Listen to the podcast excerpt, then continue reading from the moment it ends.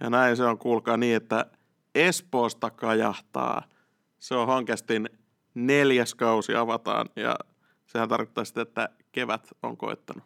Ja voitokkaissa merkeissä, nimittäin harvoin sitä pääsee, pääsee fiilistelemään hongan jonkinlaista, jonkinlaista merkkisaavutusta. Kyllä, nyt on erittäin hyvä fiilis aloittaa uusi tuotantokausi. Me kaikki kolme tämän podcastin isäntää ollaan levätty talvi erinäisillä tavoilla.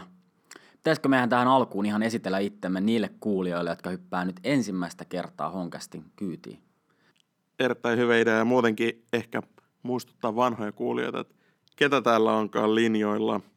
Aloitellaan vaikka meikäläistä, eli olen Atso. Terve vain kaikki. Ja täällä tämän äänen takana on nimi Jolle. Ja tämä ääni kuuluu Nikolle, eli tuttavammin Possulle, mitä näitä lempinimiä nyt täällä mulle on tituleerattu. Mutta hei hei, hei vaan sinne luurin toisin päähän. Eli me ollaan kannattajien, kannattajilta kannattajille podcast, eli tehdään, kannatetaan honkaa ja tehdään podcastia muille kannattajille. Just näin, eli alleviivataan vielä, me ei ole seuran podcast.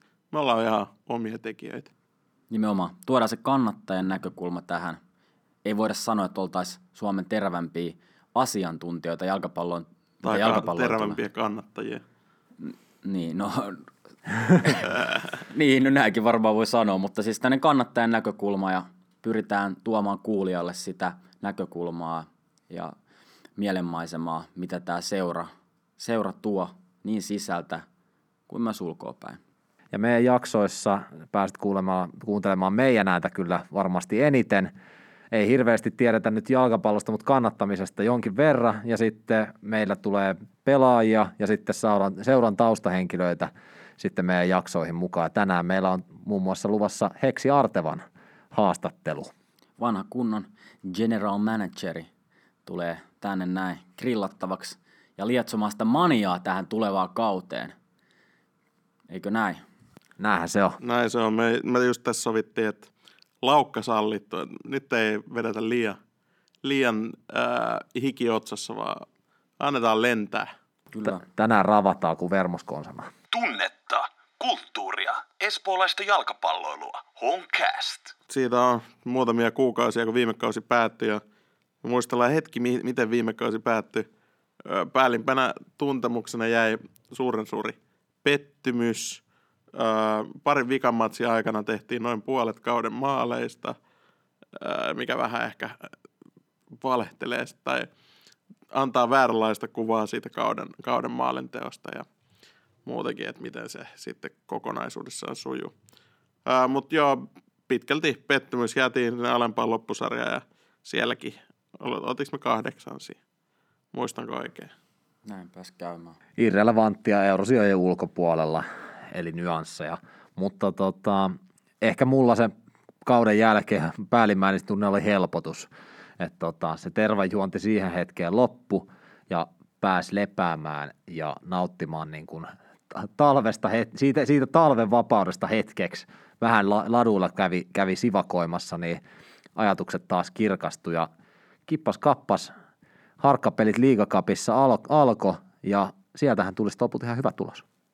Niin, niin kuin Atso tuossa sanoi, että se oli tervajuontia se kausi. Mutta sitten on tapahtunut jotain, että tuulet on kääntynyt.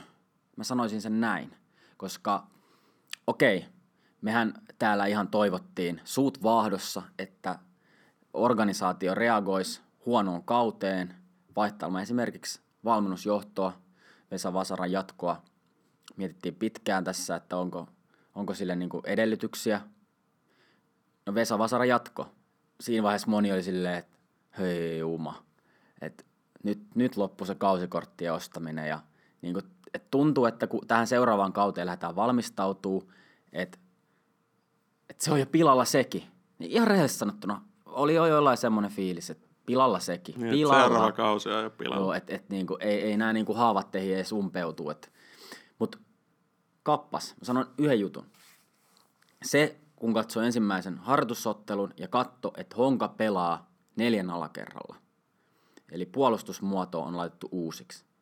Oikeastaan siitä lähtien kaikki tekeminen on ollut sellaista honkaa, mihin moni vanha hongan kannattaja on niin kuin tottunut, miltä honka on aiemmin kausina näyttänyt. Energinen, hyvin eteenpäin menevä. Uudet tuulet on puhaltanut ja tulokset on myös puoltaa tätä, eikö näin? No se on just näin, että mentiin, no vähän niukin naukin mentiin kyllä liikakapin alkulohkosta jatkoon.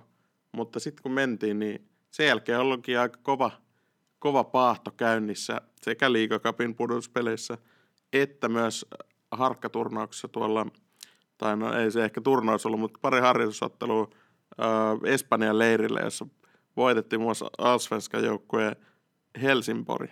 Se on mielestäni aika kova, kova saavutus tähän kauden alle. Kyllä, ja kruununa liigakapin voitto. Te olitte katsomassa sitä paikan päällä, mä katsoin sen ruudusta. Mites Jolle, miltä se peli näytti? Kerro nyt, höystä vähän sitä. Olihan se nyt ihan järjettömän upea ottelu Hongalta. Kyllähän siinä meni sitten housut vaihtoon sen matsin jälkeen. Että olihan siis sellaisia. Siis lähdetään nyt siitä, että, että niin kuin Aalto itsekin sanoi somessaan, että ei se nyt niin kuin hirveän usein niitä maaleja tehty, ottelu tullut tehtyä niin kuin ura-aikana. Niin sellaisesta, sellaisesta niin kuin ilmassa olevasta pallosta, kääntövolleu etualanurkkaa, Huhhuh.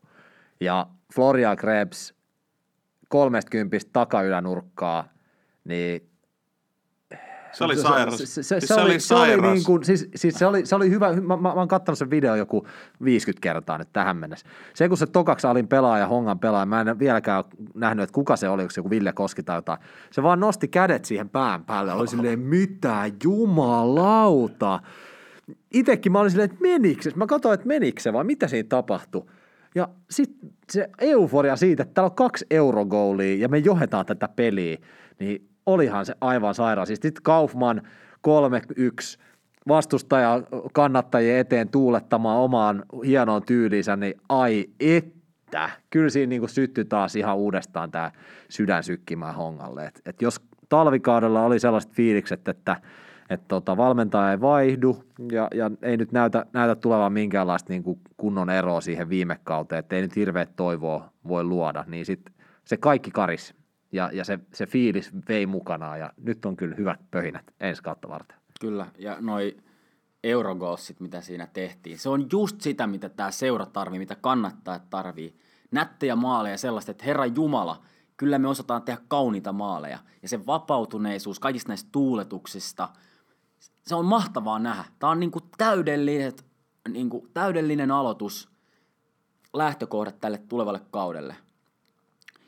Kyllä se on näin sanottava, että kun tämä Krebs painoi sen pallon sinne maaliin, jos et ole nähnyt sitä, niin mene katsomaan. Se on ihan törkynen veto suoraan ylänurkkaan. Ja mä olin duunissa silloin nuorisotalolla ja tuota, kattelin siinä, oli laittanut pyörimään otteluun ja nuoret pelaili siinä vähän biljardia ja sitten ne yhtäkkiä alkoi katsoa, että mitä toi äijä sätkii tuolla sohvalla, kun spontaanisti niin kuin säikähti oikein, että mitä, mitä täällä tapahtuu, hei jumalauta, jumalauta, jumalauta siellä, mitä täällä tapahtuu, ja selostajakin huutaa siinä, ja niin kuin, kuulkaa nyt katsoa tää maalia, ja se, että huh ja huh huh, että tämmönen, tämmönen maali, ja kyllä siitä, kyllä Interi, kun ne hävisi se ottelu, kyllä niitä harmitti se.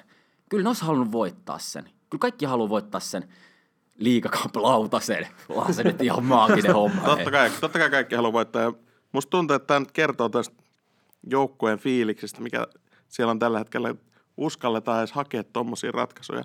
Viime kaudella ei varmaan kertaakaan lähtenyt vetoa niin kuin 16 ulkopuolelta. Silloin kun olisi ollut paikka, niin mieluummin syötettiin vielä jonnekin kulmaa, että saatiin ajettua kulmapotkua tai jotain muuta vastaavaa samaa mun mielestä viestiä tukee se Agon Sadikun pilkku-ratkaisu häsiekota vastaan. Aivan. Ratkaisupaikassa aivan törkeä kylmäviileä chippi ja sillä finaali. Ja sitäkin paikkaa muuten juhlittiin sitten, finaalipaikkaa. Siellä niin kuin uskaltaan eläytyä ja näyttää tunteita. Juuri näin. Mahtavaa. Että himoitaan sitä juhlan humua. Se jotenkin välittyy nyt. Et enkä mä nyt väärässä, jos mä sanon tälleen, että tässä, tässä studiossa tällä hetkellä on noista orastavaa kevätkiimaa aistittavissa. Saanko mennä laukalle? Saa mennä laukalle, kiitos. Ja kakkoskopalla vielä, koska Rui Modestohan ei ollut edes kopassa. Ei lähdetä, lähdetäänkö siitäkin liikkeelle? Siis meillä ei ollut edes kaikki mun mielestä niin kuin tulevalla kaudella ykköskopaan kuuluvat pelaajat. Niin kuin mun mielestä Rui Modesto ja, ja Arko Mensa, niin, niin mun mielestä ne on, ne on niin kuin viime kauden ja, ja myös harkkakaudellakin näytti noita noissa peleissä, niin kuin, että, että joku Rui Modesto 1 plus 1 tyyli joka matsiin ja muuta, niin meillä on vielä siellä laittaa penkiltä. Siis sanotaan se nyt tässä suoraan. Rui Modesto on ton jengin paras pelaaja tulevalla kaudella. Mehän huudeltiin mörjäkin silloin ennen ja muut oli, että meillä lopettakaa nyt. Rui Modesto saa nähdä pelaa koko kautta edes hongassa. Aivan huikea äijä. Kyllä, ja toi on just näin. Meillä on laaja materiaali, laaja rinki tässä nyt. Nuori kunde. Nuoret Omi kundei. Omi kundei. Pikkasen jarru ennen kuin lähdetään lietsoa. Nimittäin meillä on, meillä on tuolla iso hefe odottamassa. Heksi Arteva. Annetaan Heksin kertoa meille, miten Honka on valmistautunut tähän kauteen ja mistä nämä hankinnat on peräisin. Jos saadaan heittää sitä jarrua, niin joo, Liiga Cup, ei se nyt ollut niin kuin mikään niin kuin ihan, ihan mikään suuri voitto, mutta voitto on kummiskin ja siitä pitää nauttia ottaa kaikki irti. Hyvä kauden aloitus.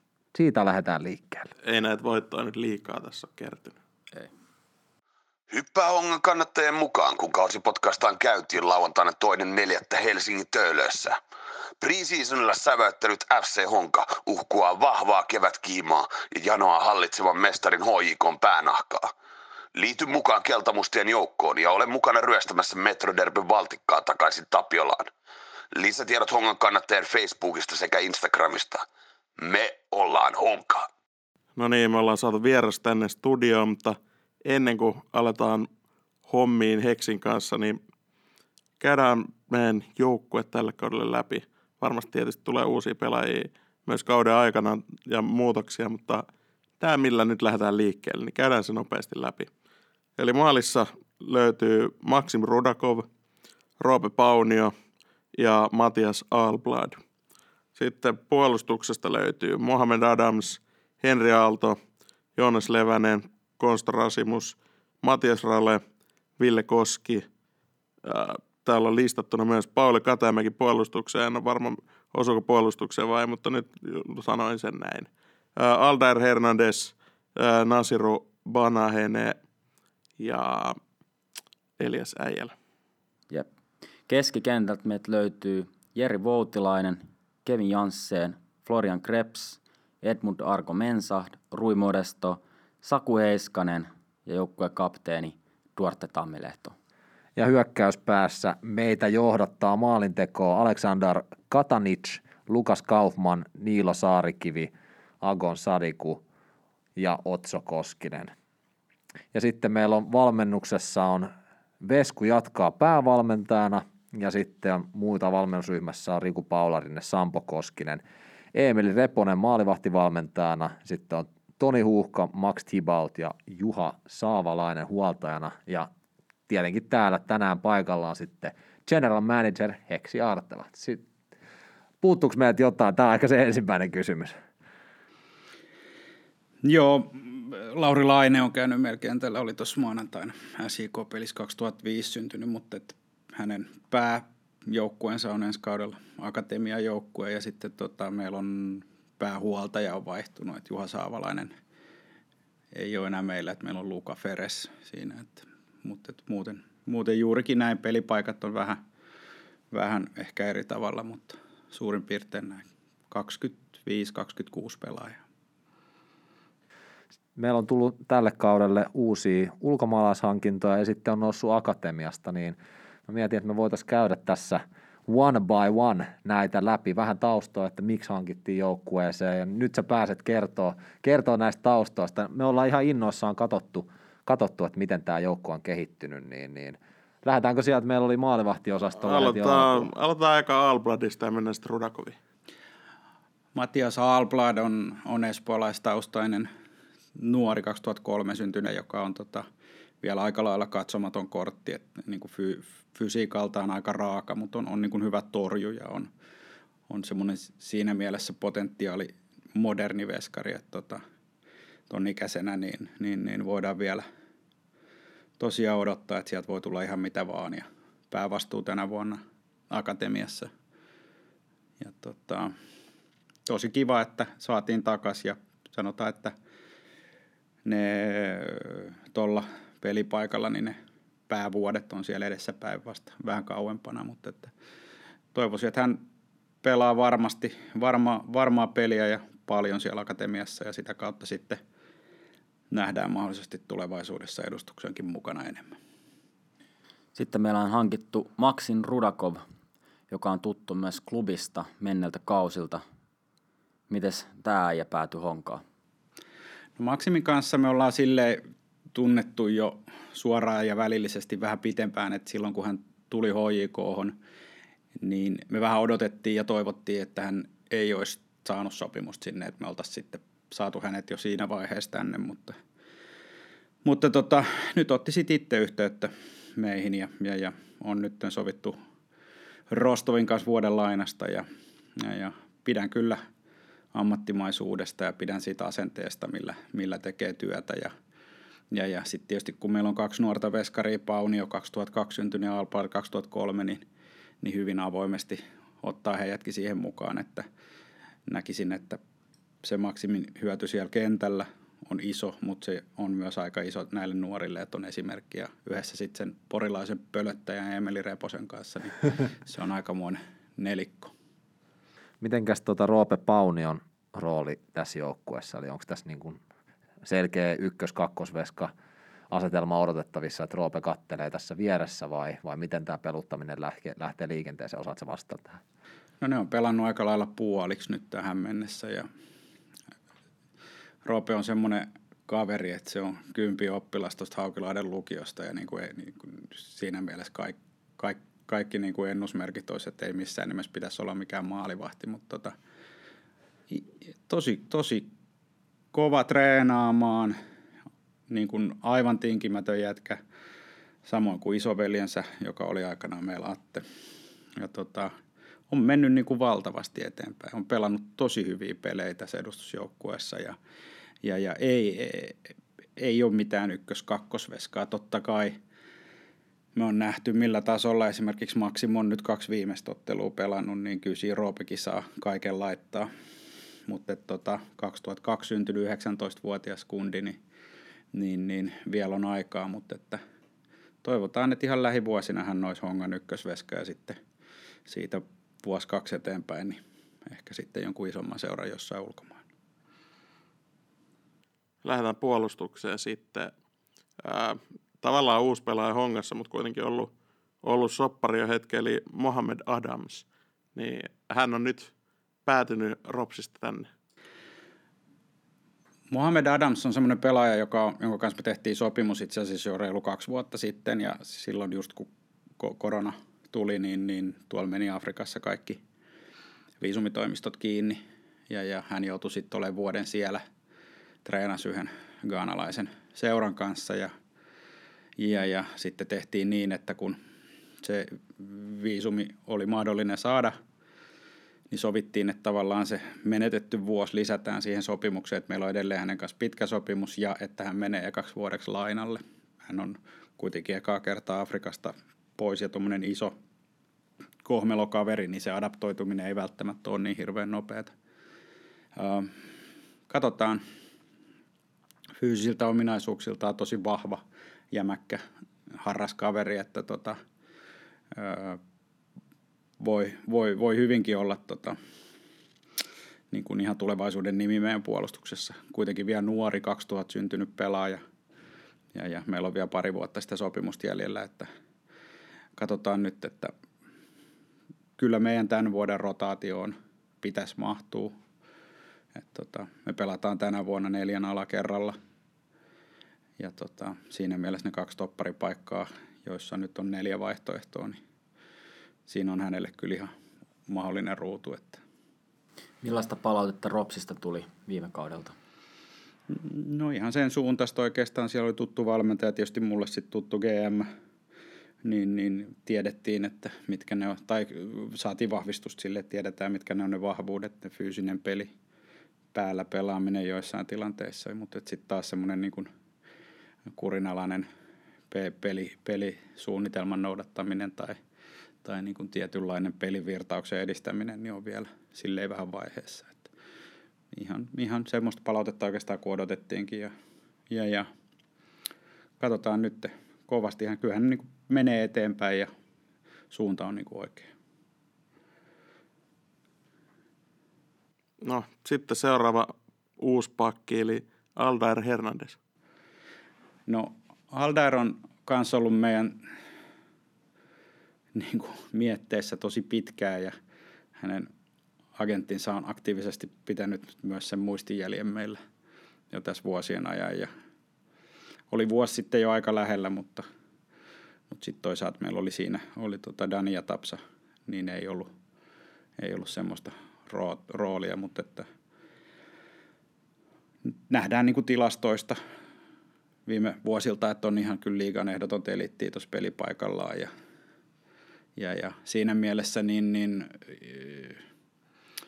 uskoisin, että siellä on vielä paljon niin kuin lisääkin nähtävissä, että hänellä on niin kuin, ehkä se isoin haaste on, on, on siinä myös kentän ulkopuolella, että hänen kielitaito pitää parantua, että hän pystyy kommunikoimaan entistäkin paremmin, että se on nyt semmoista tankero välttävä englantia ja sitten kun hän saa sitä enemmän kondikseen, niin hän pystyy, pystyy sitten niin kuin vielä paremmin tuomaan sitä omaa osaamistaan ja hiljainen, tosi hiljainen kaveri, että siinä on niin kuin, jos on Adams ja Hernandez samaan aikaan kentällä, niin siellä ei paljon, paljon turhia puhuta, mutta että... Et, Löytyykö heillä yhteistä kieltä?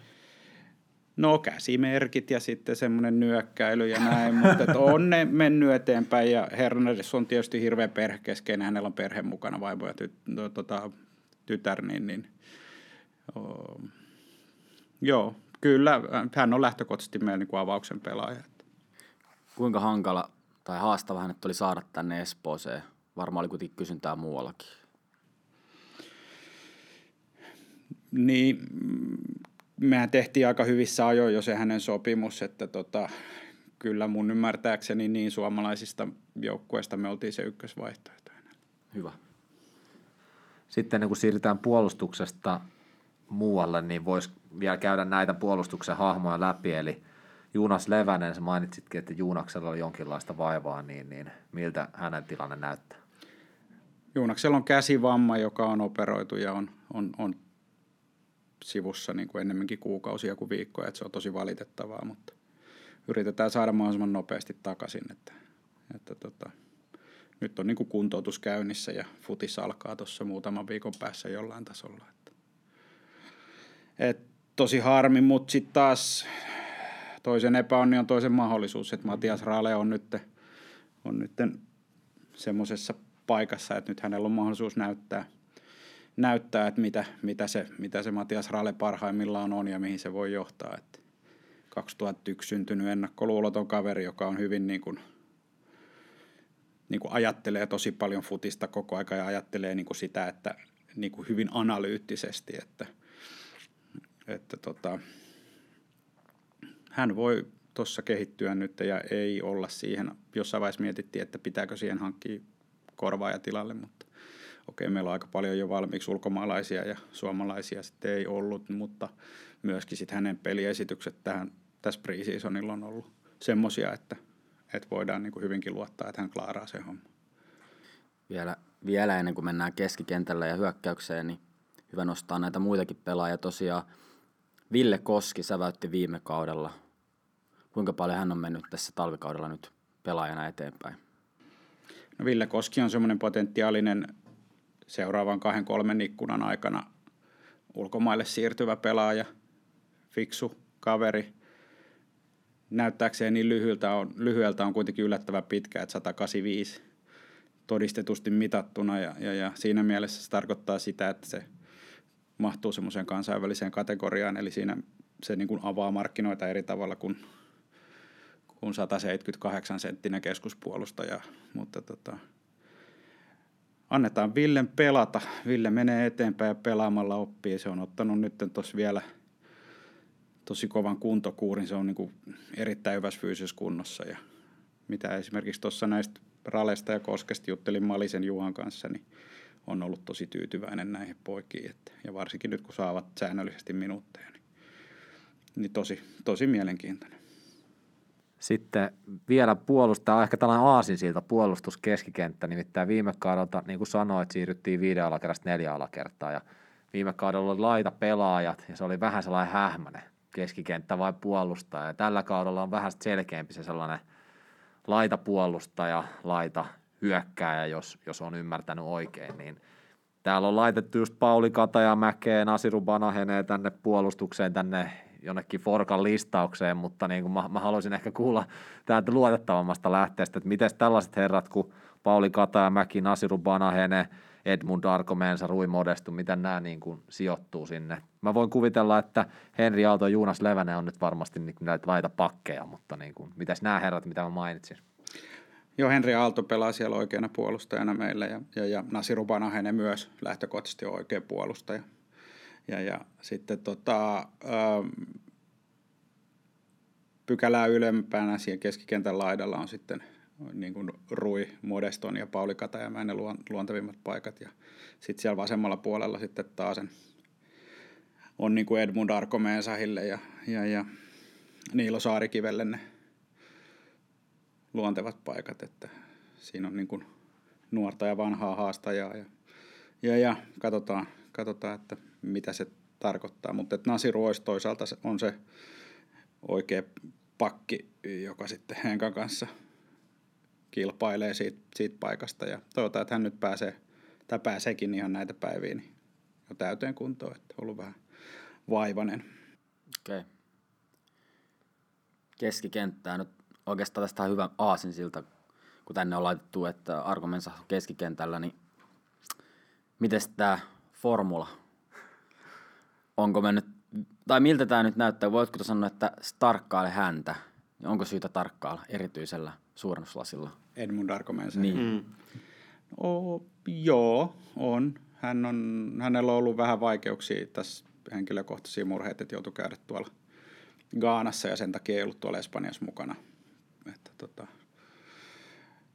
että semmoinen pieni, pieni niin kuin takapakki ja se on niin henkisesti ratkaista aikaa, mutta, mutta nyt on takaisin ja, takaisin ja tota, uskoisin, että, uskoisin, että ottaa paikkansa, on nopea pelaaja, ratkaisut tässä nyt 4-4-2 tai miten nyt sanotaankaan neljän keskikentän tai hänen pelipaikaltaan, niin sinne pitää saada laatua. Ne, se nopeus ei pelkästään riitä, että se on semmoinen pahimmillaan semmoinen Forest Camp syndrooma, että, tota, että, tota, mutta että on niin kuin kykenevä siihen, että kyllä sieltä niin kuin väläytyksiä näkee. Että, mielenkiintoinen kaveri, tosi, niin kuin, tosi niin kuin raaka itselleen vielä kaiken lisäksi siinä, että on niin kuin, jos, ei, jos, ei, jos ei homma toimi, niin kyllä on niin kuin todella siipimaassa ja silleen vähän erilainen, erilainen persoona. Värikäs persoona. No on värikäs ja, ja on, on, on myös sitten hyvin semmoinen niin kuin, hyvin semmoinen niin kuin itsekriittinen ja, ja, ja, ja tota, tavoitteellinen kaveri. Sitten vähän kokemusta meille toi Kevin Jansse. Eikö näin ole? Joo. No Kevin on myös semmoinen pitkä tarina, että onko tästä kans kaksi vai kolme vuotta. Te varmaan muistatte paremmin, meillä oli hollantilainen keskikenttäpelaaja, joka oli lyhyen aikaa toi Bakker. Erik joo. Bakker, joo. Joo, kävi Yhden Lahde, matsin Lahden peli. La, juu, Lahdessa pelasi. Joo, ja tota, siinä ikkunassa, kun hankittiin keskikenttäpelaaja, niin Kevin Janssen oli meidän ykkösvaihtoehto ja, ja, ja teki sitten, lähtikö se jonnekin Iraniin tai jonnekin, teki sen valinnan ja se oli viikon ollut siellä, niin se laittoi viestiä, että hän teki hirveän virheen, että hän on tosi pahoillaan siitä. nyt ollaan sitten oltu niin kuin satunnaisesti yhteydessä, toivoteltu hyviä jouluja ja muita, ja, ja, ja nyt sama juttu, että, että tota, yhden agentin kautta tuli vihi, että täällä olisi tämmöinen pelaaja. Mä sanoin, että joku mä Kevinin niin tiedä, että mä sitten laitoin sille viestin, että mitä, mitäs kuuluu ja miten menee. Ja sanoin, että voisiko hän tulla honkaan. Ja tämä oli kans joskus niin kuin loppusyksystä. loppusyksystä. Ja on, on, on kans niin kuin, on niin kuin tosi pro, eh, tosi, tosi ja, ja, ja niin kuin joukkuepelaaja. Et, et, tosi kiva, että on meillä. Ja, ja mä uskon, että niin kuin vie, vie, näyttää esimerkkiä, urheilijaesimerkkiä meidän nuorille pelaajille ja, ja, ja vaatii siellä kentällä itseltään paljon, mutta myös sitten joukkuekavereiltaan paljon. Että kyllä niin kuin vaikkapa katsotte tota, liikakapin finaaliin, niin kyllä siellä kun Arko Mensahilla alkoi vähän hitsaa kiinni, niin siellä oli Rudakov ja Janssenisen korvis kiinni, että otas nyt iisisti. Semmoista niin joukkueen sisäistä johtajuutta ja vaatimustasoa. Ja, ja on kuitenkin iältään vielä semmoinen, että voi vielä ihan jonkun vuoden pelata, että meillä on ensi kauden diilikin vielä hänen kanssaan. Että on ihan mukava kaveri. No niin, sitten mennään aivan jär, järkyttävän pommin laukaneeseen Florian Krebsiin. Hän on kuitenkin suht, suht nuori vielä, 23-vuotias, niin miten hän päätyi Saksasta tänne? No, ehkä monen sattuman kautta, mutta että hänellä oli rasitusmurtuma selässä tuossa reilu vuosi sitten ja siitä toipuminen ja sitten se silloin joukkue Dortmundin se kakkosjoukkue, niin se yhtälö oli vähän silleen niin kuin epäonnekas. Ja, ja oltiin ehkä niin kuin oikeaan aikaan oikeassa paikassa. Öö, meillä oli kaksi vaihtoehtoa siinä vaiheessa, ja, mutta et jotenkin sitten, sitten se tavallaan se hänen CV sieltä niin kuin aika ennen Dortmundia, kun hän pelasi Hertha Berliinissä, niin sieltä oli niin kuin paljon hyvää ja saatiin hyvää palautetta. Että tota, hän voitti, voitti Hertan kanssa Saksan U19-mestaruuden ja oli tosi isossa roolissa siinä joukkueessa 2018. Että, että se, se, ja nyt, nyt sitten se semmoisella teemalla, että se on niin kuin restartti sen uralle ja katsotaan nyt ihan rauhassa, että ei anneta ton, ton maalin hämätä liikaa, että siellä on vielä niin kuin, siellä on niin kuin paljon hyvää, mutta on paljon vielä semmoista semmoista niin kuin nuoren miehen ruostetta siinä pelaamisessa, mutta et, niin kuin merkit on, on, on kyllä ilmassa, että on, voi olla ihan hyväkin pelaaja, niin kuin todellakin hyvä pelaaja meille. Ja hyvän kokonen. Meillä, me oltiin aika lyhyt jengi viime vuonna, nämä on enemmän tai vähemmän kaikki pelaajat on, nämä uudet on pitempiä poikia. Kyllä mä itse katsoin sitä Florian Krebsiä vähän silleen, kun pääs livenä katsoa sitten henkilö, henkilöä vähän pidemmän aikaa seuraamaan siinä, niin kyllä se mun mielestä vei siinä sitten sen maalin jälkeen, kun tuli vielä se extra boosti, niin muuan Suomessa paljon puhuttanut, puhuttanutta niin Pet, Petteri Forssellia aika nolla siinä sit lopussa, kun oli saanut sen extra boostin, niin, niin kyllä se niin kuin hyviä lupailee, että hyvänä päivänä pystyy viemään ihan tähtipelaajia veikkausliigatasolla. Joo, ja, ja niin kuin sanottu, niin nuori kaveri vielä, ja tässä nyt rauhassa, rauhassa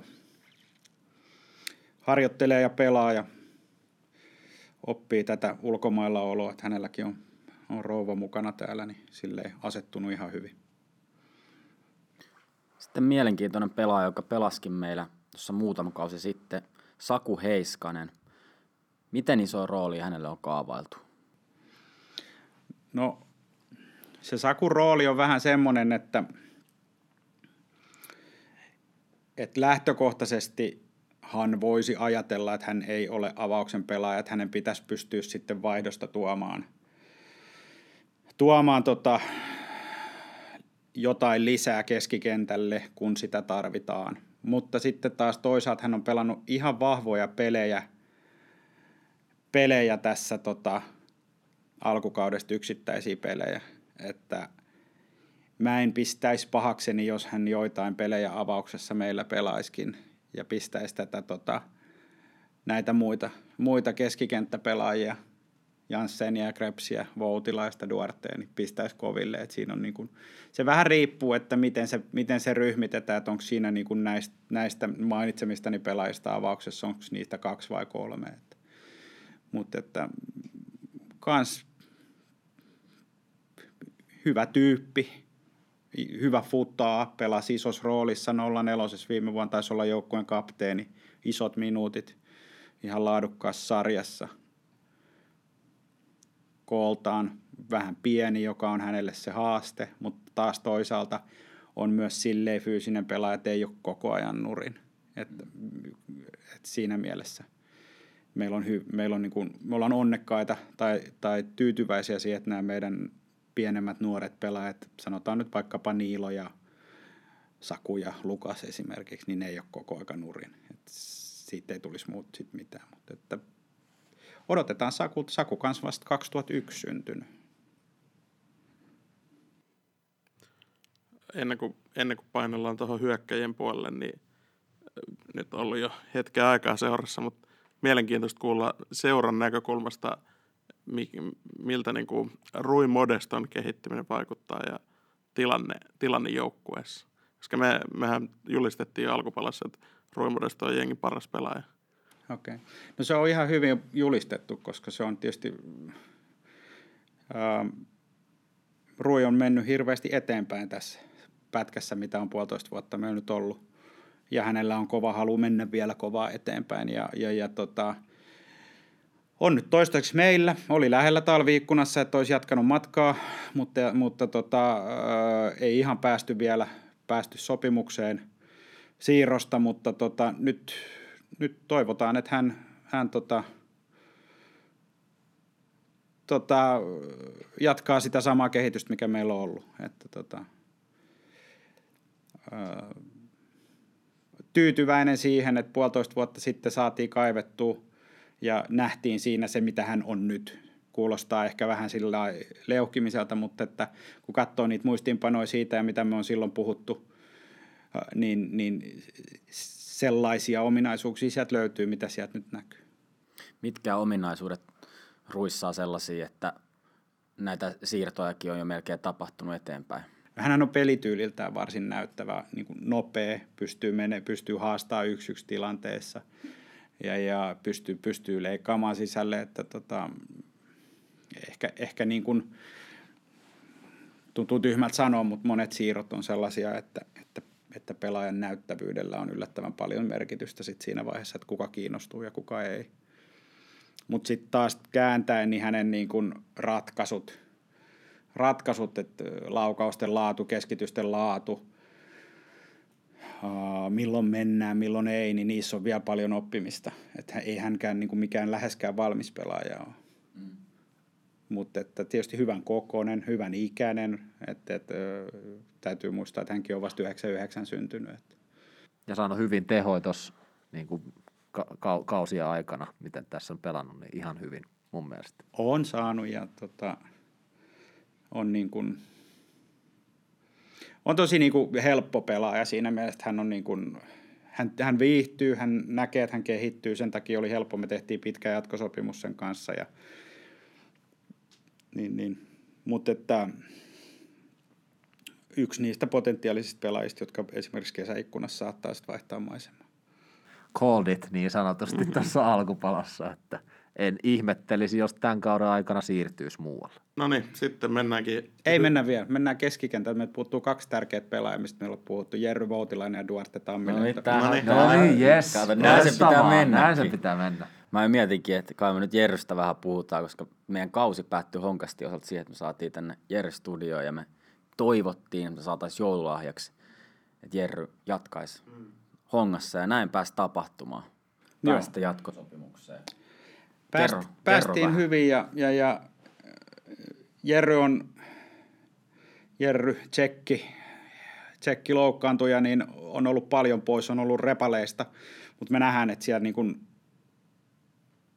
ehjyyttä on horisontissa ja, ja, ja se laatu, mikä hän, mitä hän pystyy, se kutonen seläs pelaamaan, niin, niin, ja se, se tavallaan fyysisyys, vaikka ei ole mikään iso kokoinen kaveri, niin se on tosi arvokasta meille.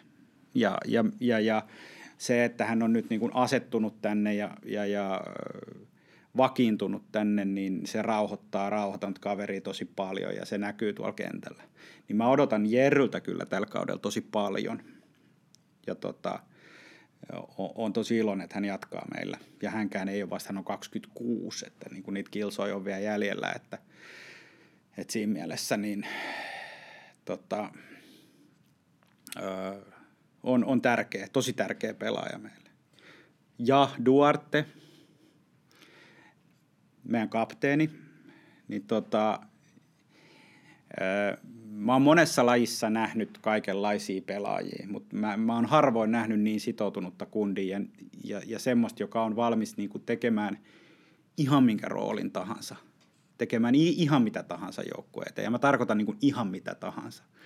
Ja semmoisen semmoisen niin valkosipulipuristimen läpi, mistä hänet on nyt esimerkiksi viime vuonna tungettu läpi, niin, niin kyllä me semmoinen kaveri halutaan meidän joukkueeseen. Se on oikeasti se on, se on, se on älyttön määrä niin kuin honkalaisuutta ja sitoutumista, mitä hän tuo tuohon ryhmään. Ei todellakaan ole mikään meidän joukkueen nopein eikä välttämättä taitavin, mutta, mutta jos jollain on isompi honka sydän, niin, niin siihen vaan ilmoittautumaan jonoon, että on, on, on niin kuin paljon muutakin kuin se huono tai heikko suoritus tai he, he, niin kuin epävakaalta näyttävä peli yksittäinen siellä täällä. Niin on, on olemassa paljon muitakin arvoja ja asioita, mitä me tarvitaan tuohon joukkueeseen. Meillä on 25 pelaajaa käynyt nyt kentällä tänä vuonna, josta 13 on syntynyt 2000 tai sen jälkeen. Niin meillä ei liikaa ole kokemusta siellä sen takia Duarte on semmoinen, että sitä ei kannata ikinä jättää pois laskuista. Henkisesti kova pelaaja. No, kovempi kuin me kaikki yhteensä. Se on varma. En, en kiistä, en kiistä.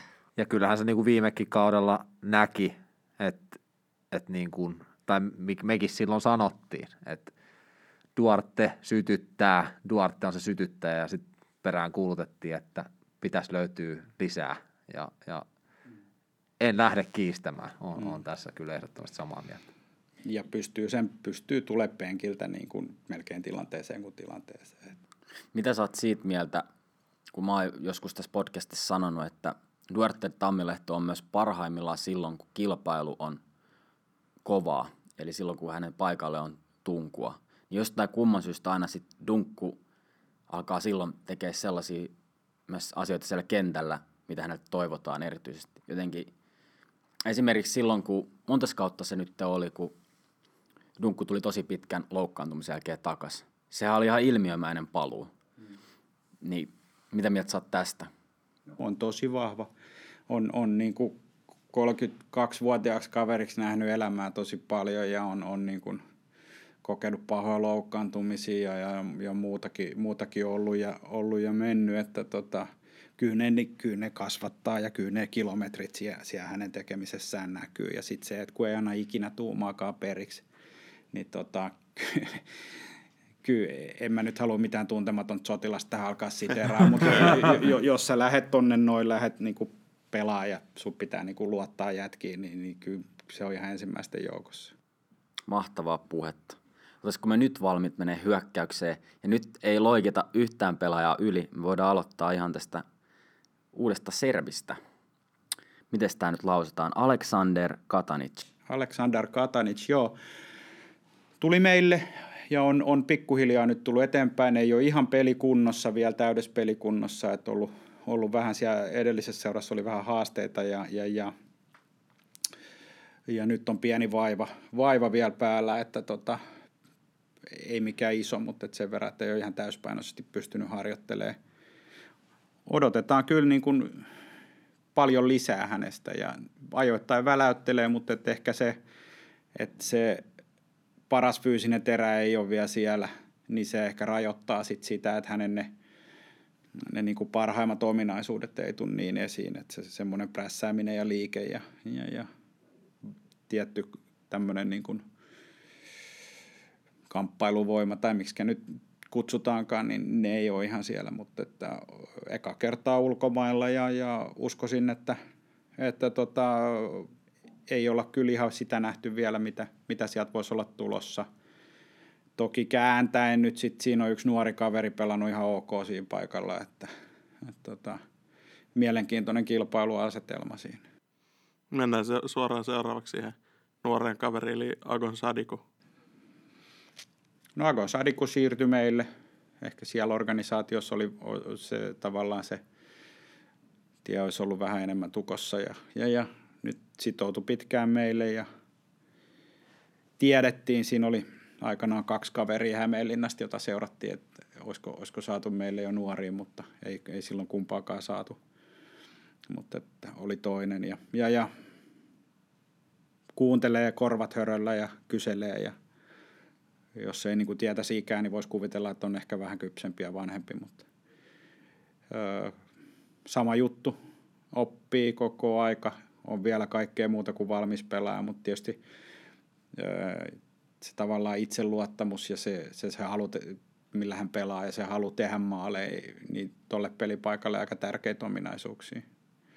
Ja tota, ei se mua, siis hänelle on asetettu tavoitteeksi, että hän pitää Katanitsin penkillä ja Katanitsilla on sama tavoite, että pistää Sadikun penkille, että siinä, siinähän painivat, että katsotaan sitten, että on, tuleeko tilanteet, voisiko ne pelaa samankin aikaan, mutta se vaatisi sitten vähän erilaista ryhmitystä, mutta, mutta tota, ehkä nyt varmaan se Seinäjoki-pelin vikapilkku kertoo siitä, että millä itseluottamuksen tasolla hän pystyy nyt tällä hetkellä pelaamaan.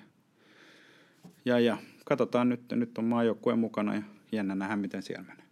Sadiku fyysiset ominaisuudet on ainakin mua hämmästyttynyt, koska Sadiku painii pivot pelasi. Se tulee sieltä vastaan, ottaa pallo haltuun, jakaa eteenpäin, toppari vasta, toppari selässä pystyy, pystyy niin kuin siinä liikkuu. Nuoreksi sanotaan, että varmasti pystyy vielä muutama kilo ottaa lihasta siihen vielä päälle, siltä se näyttää katsomasta käsin, niin hämmästyttävä hyvä niin kuin kunto siihen nähden, että pystyy painimaan topparien kanssa. Joo, just näin. Ja se on tietysti se vahvuus, vahvuus sitten, tietynlainen kombinaatiopelaaminen ja semmoinen kypsyys.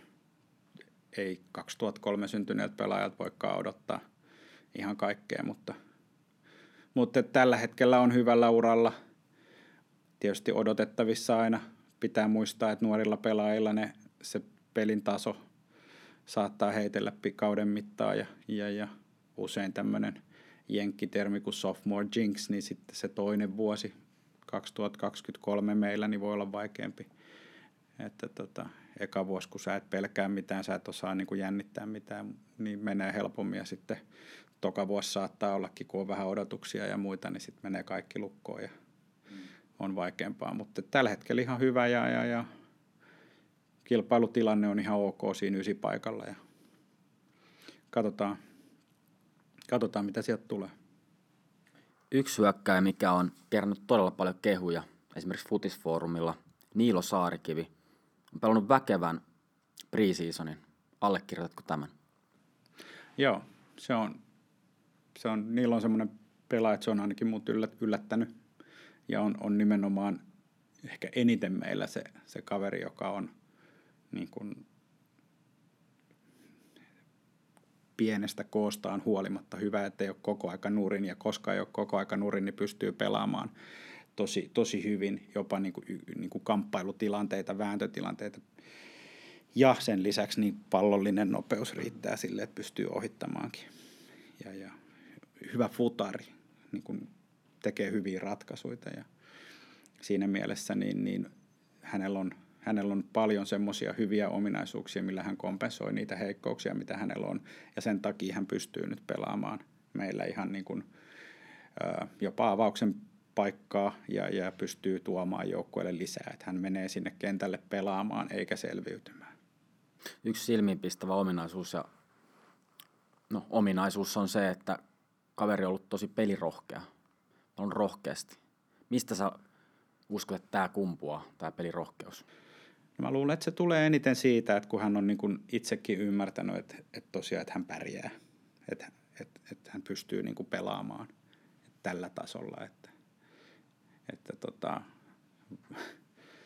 se on jännä sille, että, että usein on, tosi usein on nuoria pelaajia, jotka esimerkiksi treeneissä paineettomassa tilassa pystyy pelaamaan hyvin ja on, saattaa olla jopa ihan pitelemättömiä. Laji kuin laji mutta sitten kun mennään kentälle tuommoisessa tilanteessa, ne jäätyy, kun et, et hetkinen, että pärjääkö mä, onko mä sitten täällä. Mutta mut hän on nyt niinku selättänyt sen.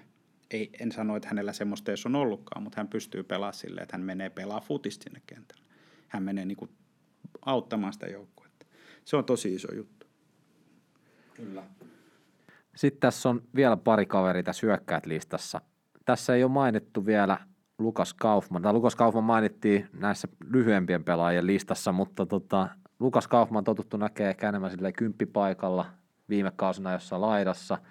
Äärimmäisen tärkeä pelaa mun näkökulmasta niin kuin johtajana tällekin joukkueelle. Hän on, niin kuin, hänessä on sitä tunnetta ja, ja, ja paloa niin sanotusti. En tiedä näkyykö siellä joukkueessa, mutta meidän ainakin näkyy kannattajille. Niin Lukas Kaufman, mikä rooli hän on tässä joukkueessa? No hän alkaa olla jo aika honkalainen, että jo ennen kuin hän tuli honkaan, niin hän oli honkalainen monta vuotta. Että, että tota, käynyt koulut Suomessa ja suomalainen, suomalainen puoliso ja, ja, ja kaksi koiraa ja Tontun mäki, niin siinä mielessä alkaa olla jo niin kuin ihan farmariauto vaan puuttuu. Mutta kokenut meidän toi, hetkinen, onko kolmanneksi, neljänneksi vanhin pelaaja, neljä kolmekymppistäksi meillä on. Öö, on hyvä pelaaja, laadukas, pystyy antaa erikoistilanteita, pystyy, pystyy niin kuin, sanotaan, että on myös kehittynyt meillä sille, että ei ole enää semmoinen niin kuin loose gun, niin kuin se jossain vaiheessa alkuaikoina oli, että hän saattoi löytää itsensä sieltä vasemman pakin paikasta, ja silloin oli kaikki sekaisin, kun hän yritti yksinään voittaa sitä sotaa. Nyt hän pystyy pelaamaan siellä niin kuin sitä roolia, mikä hänelle annetaan paljon paremmin. Mutta on tosi pidetty joukkueessa, on tosi, tosi tota, auttavainen kaikissa asioissa – on, mutta taas sitten kääntäen niin on, on kuitenkin vielä silleen niin kuin positiivisella tavalla itsetietoinen pelaaja, että, että tota, osaa, pystyy olemaan niin kuin tosi hyvä, mutta pystyy kyllä olemaan tosi huonokin, että, että siinä mielessä niin on, on, on ihan tosi niin kuin mielenkiintoinen persoona. Kenen Kaufman taistelee peliä tänä kautena? No hyvä kysymys. Mä toivoisin, että se olisi ehkä Otso Koskinen. Ja, ja se vähän riippuu, miten se yläkerta ryhmitetään, mutta varmaan Otso Koskinen on se, kenen kanssa hän eniten siitä ja, tai niin kuin taistelee, mutta he on tietysti vähän erilaisia pelaajia. Et se, se tietysti sitten vastustajan mukaan ne valinnat painottuu myös, mutta Viime kaudella Otso Koskinen oli tämän joukkueen yksittäisiä yllättäjiä, voidaan sanoa näin. Nousi aika puskista. Ja, Läpimurto pelaa. Juu, kannattaa ja sydämiä pelasi itsensä. Mites nyt tämä toinen kausi? Tuleeko hankala kausi vai? Se sophomore, sophomore mikä se on? Sophomore jinx. Sophomore jinx, niin onko, tuleeko Otsolla nyt? Tämä on se uhka omalla tavallaan. No mä en nyt halua jinksata että mitenkään. mutta, eikä mekään, eikä mekään. Otetaan takaisin. Negan kautta, ei, ei posin kautta. Otsolla on kaikki ominaisuudet olla olla tosi hyvä pelaaja. On niin kuin, niin kuin todella, todella hyvä pelaaja. Ja on, on, on semmoinen niin hyökkäyspään pelaajan röyhkeys. Pidän siitä tosi paljon, että, että, että, että tota viimekin vuonna Viimekin vuonna 17-vuotias pelaaja otti keltaisia kortteja Veikkausliigassa ja, ja näin, että tota, nyt, on, nyt alkaa olemaan niitä tota, Otson, Otson hetkiä, kun ratkotaan, että että tota, kuinka monta vuotta pelataan veikkausliigaa ja missä vaiheessa lähdetään ulkomaille. Että kiinnostusta on, oli tuossa talven ikkunassa jo, mutta tota, on vielä täällä. Ja nyt sitten katsotaan, miten hän klaaraa ne, sen kilpailun ja, ja sen, että kun hän on vähän nyt sitten semmoisella pelipaikalla kanssa, että niitä maaleekin pitäisi tulla. Että niitä, tavallaan, että hän teki toissa vuonna teki B-junnuissa, voitti – joukkueen kapteenina Suomen mestaruuden ja maalipörssin, niin, niin, niin kyllähän, kyllä, kyllä sitä niin on sitä ruiskuu siellä, mutta että nyt sitä pitäisi kaivaa täälläkin esiin. Otsosta on jotenkin tullut sellainen olo, että hän on tottunut pelaajana voittamaan.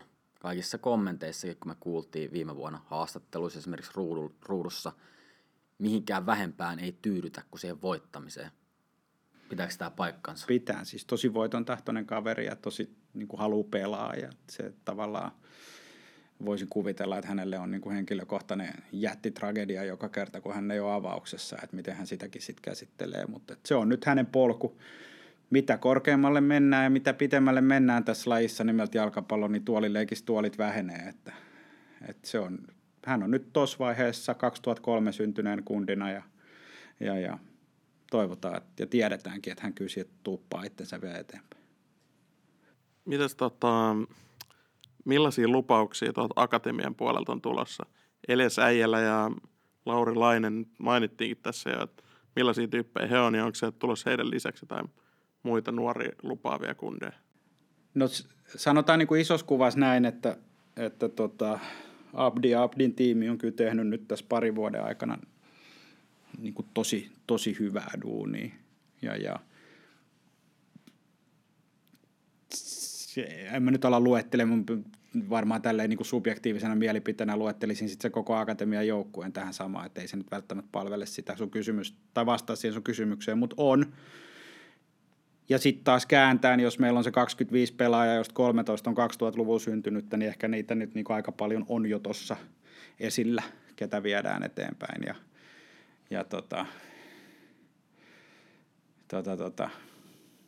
Se osoittaa myös hyvin sinne akatemian puolelle pelaajille, että eteenpäin on mahdollista päästä. Niin, ja sitten siellä on hyvin ne vitoset ja kutoset, mitä siellä on, niin ne on, niinku, ne on niinku tosi hyviä. Ja nyt sitten meillä on uusi coach b niin, niin se, sielläkin niinku, alun kahden tappion jälkeen päästy tosi hyvin raiteille, ja siellähän Jude Vasara tekee niinku hälyttömän hyvää duunia. Se on tavallaan sitten se meidän niinku anturit ja monitori sinne nuorisovaiheeseen vielä. Niin, niin kyllä sieltä niinku tulee, tulee tosi paljon, ja sitten sehän niinku näkyy nyt mun mielestä ekaa kertaa niin kuin isosti siinä, että meiltä lähtee akatemiasta paljon pelaajia myös niin kuin muihin veikkausliigaseuroihin, Jesse Nikki, Noah Pallas, vaikka nyt esimerkkinä. Ja se tarkoittaa sitä, että, että, että ennemminkin kun surtaisi heidän perään, niin meidän pitää olla hemmetin ylpeitä siitä, että ne menee meiltä eteenpäin, koska tota, se on kyllä merkki myös siitä, että me tehdään jotain siellä, siellä puolella oikein.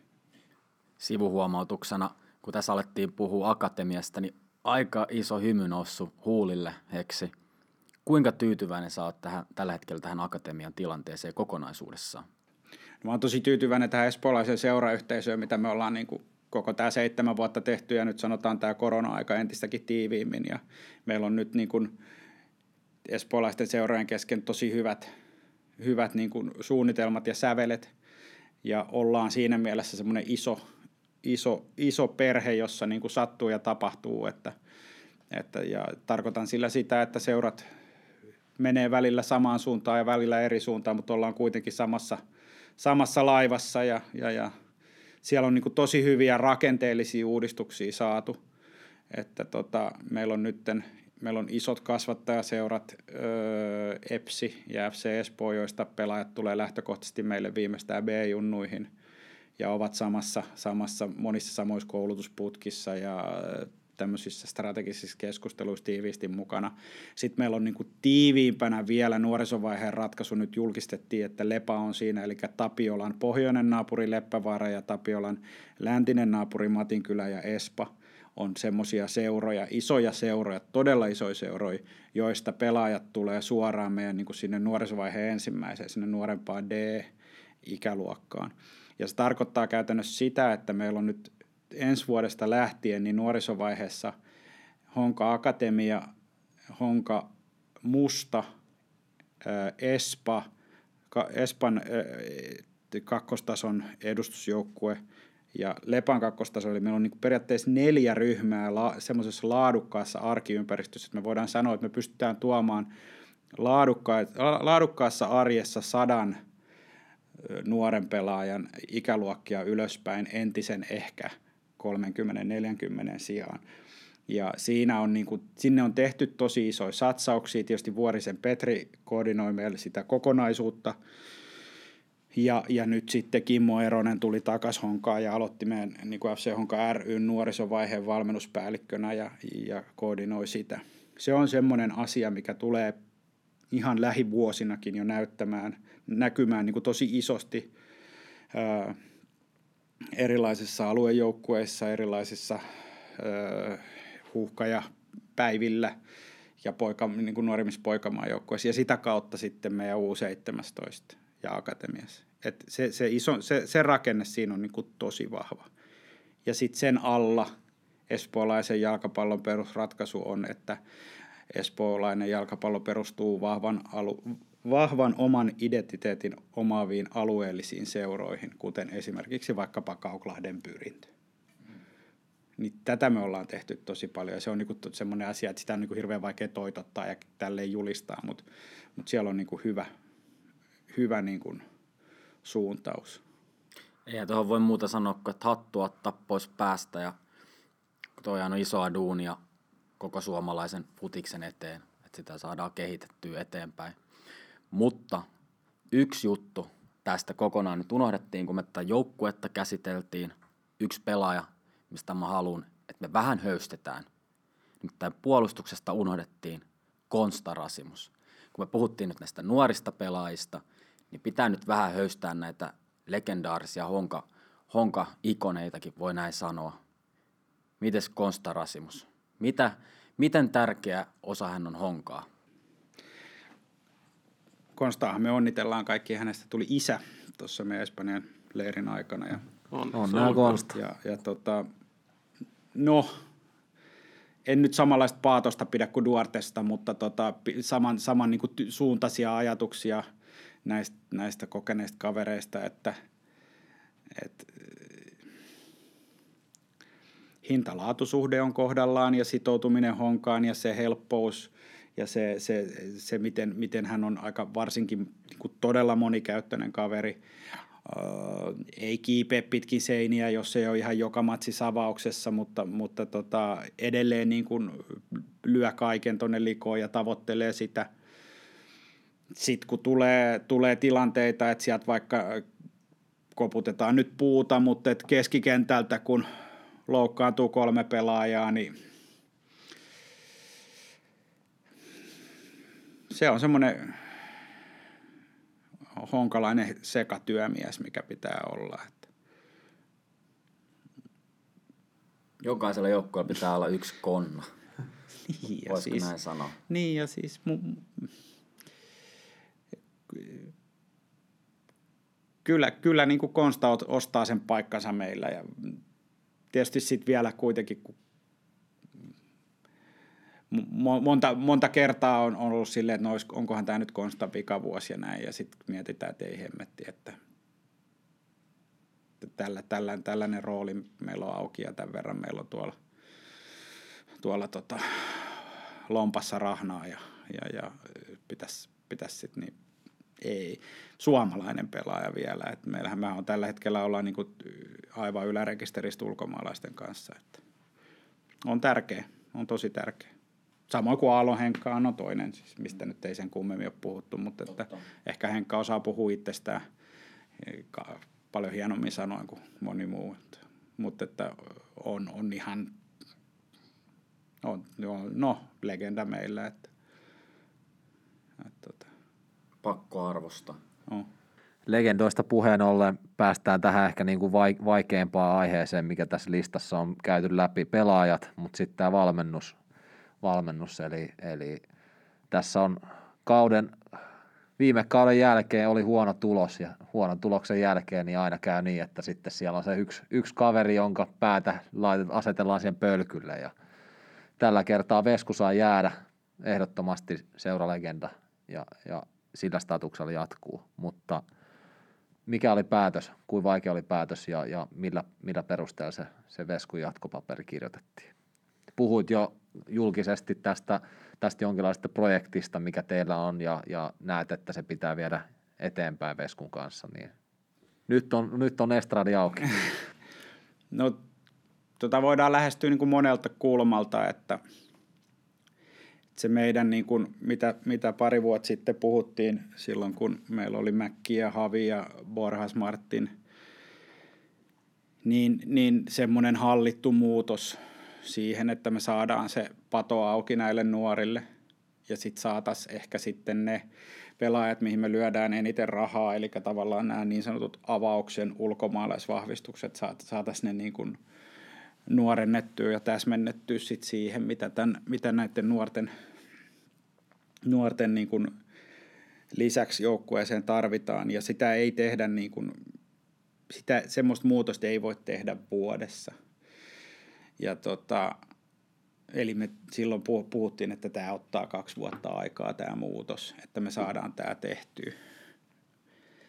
Eli siinä, siinä oli Veskulla iso rooli ja totta ihmeessä semmoinen muutos, niin se on riski, että se sekoittaa peliä. Öö, viime kauden osalta niin, niin varmaan jos tehtäisiin tämmöistä analyyttistä juttua, että, että mikä meni vihkoon ja näin, niin jos joku pitäisi saada potkut, niin se on minä. Että kyllähän mä niin olen loppujen lopuksi vastuussa, vastuussa vaikkapa siitä, että Jean-Marie Dongu jatkoi meillä, vaikka oli henkisesti jossain ihan muualla. Niin, niin vaikka Vesku hyväksyy jokaisen vahvistuksen, mikä meillä on, niin se lopullinen päätös on mun, kun mä esittelen sen omistajalle, joka vetää sitten sen lopullisen nimen siihen. Siellä oli muutakin sitten kulmikasta, johon en pystynyt ainakaan minä tuomaan riittävästi lisää, jotta se olisi ollut sitten, jotta esimerkiksi valmennuksella, eihän se ole yksilöpeliä, jotta heillä olisi ollut riittävä materiaali käytössä. Ää, ennen kauden alkuun meillä oli keskikentälle haluttiin lähteä yhden vajaalla, siirtoikkuna viimeisellä kynnyksellä, että tarvitaanko me tähän yksi. No Pyhtiä näytti tosi hyvältä siinä vaiheessa. No, Pyhtiälle tuli pieni vaiva – Duarte oli loukkaantunut, Jerry loukkaantui ekas HJK-pelissä.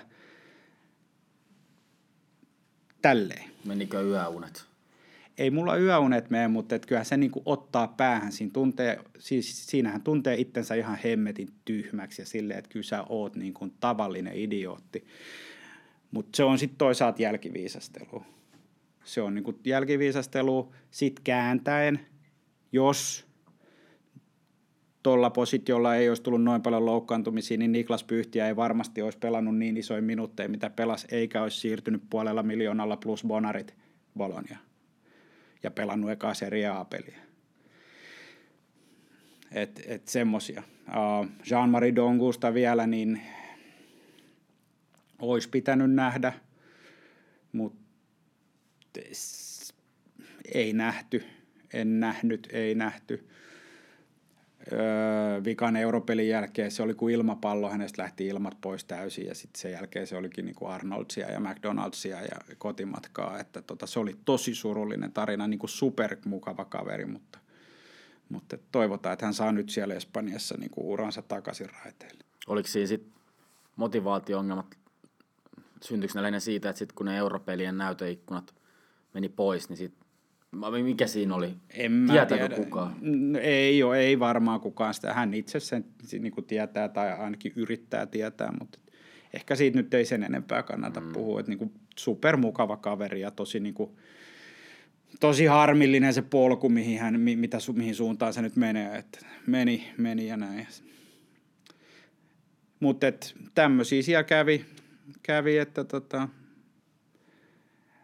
ei, te, ei, ei tämä aina ihan helppoa ole, sanotaan Jatketaan oikeastaan tästä tähän meidän seuraavaan vaikeeseen aiheeseen, nimittäin maalien teko. Ja nyt viime kaudella oli ehkä tämä, että uutena asiana edellisiin kausiin, että oli, tuli omiinkin sitä aika runsaasti niitä maaleja, niin nyt ollaan käyty pelaaja pelaajalta tätä, tätä tota, meidän rosteriin läpi uusia hankintoja, niin kokonaisuus. Miten tähän on reagoitu kokonaisuuden näkökulmasta? Mit, mitä täällä haetaan näillä uusilla hankinnoilla? Ja ja meidän uudella suunnalla.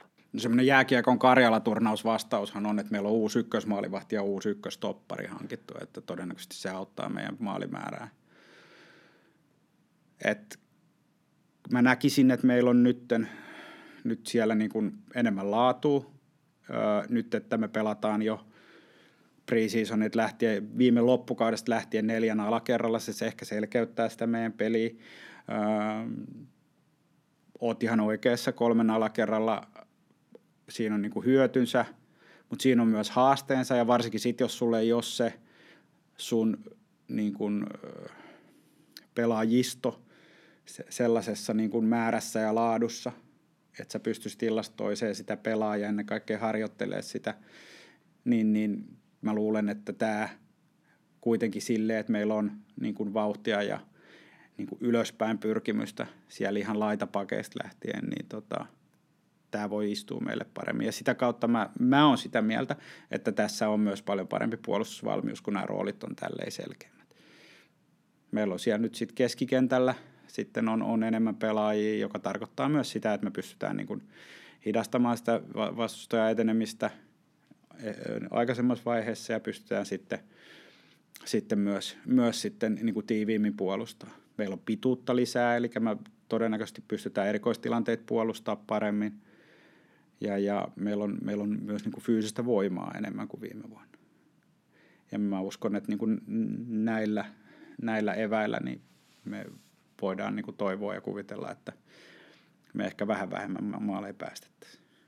Jatkoa tuohon kysymykseen vastasit hyvin tuohon puolustuspuoleen ja sitten hyökkäyspuolella siitä ehkä on, on mietitty, että Katanic on, siellä on, on Sadiku, Otso Koskinen, siellä on Kaufmannia, niin siellä on paljon äijä, mutta ehkä silleen mulla on jäänyt vielä sellainen fiilis, että meillä ei ole sellaista niin kuin yhtä ykköskärkeä. Onko se niin kuin haettu sellainen, että haetaan sillä kilpailutilanteella sellaista, että, että niin kuin tulee maalintekijöitä laajalta rintamalta vai, vai mikä, mikä strategia meillä tähän maalin tekemiseen? Niin, jos katsoo meidän rosteriin, niin siitä voisi todeta, että Aleksandar Katanits pitäisi olla meidän ykkösyökkäjä.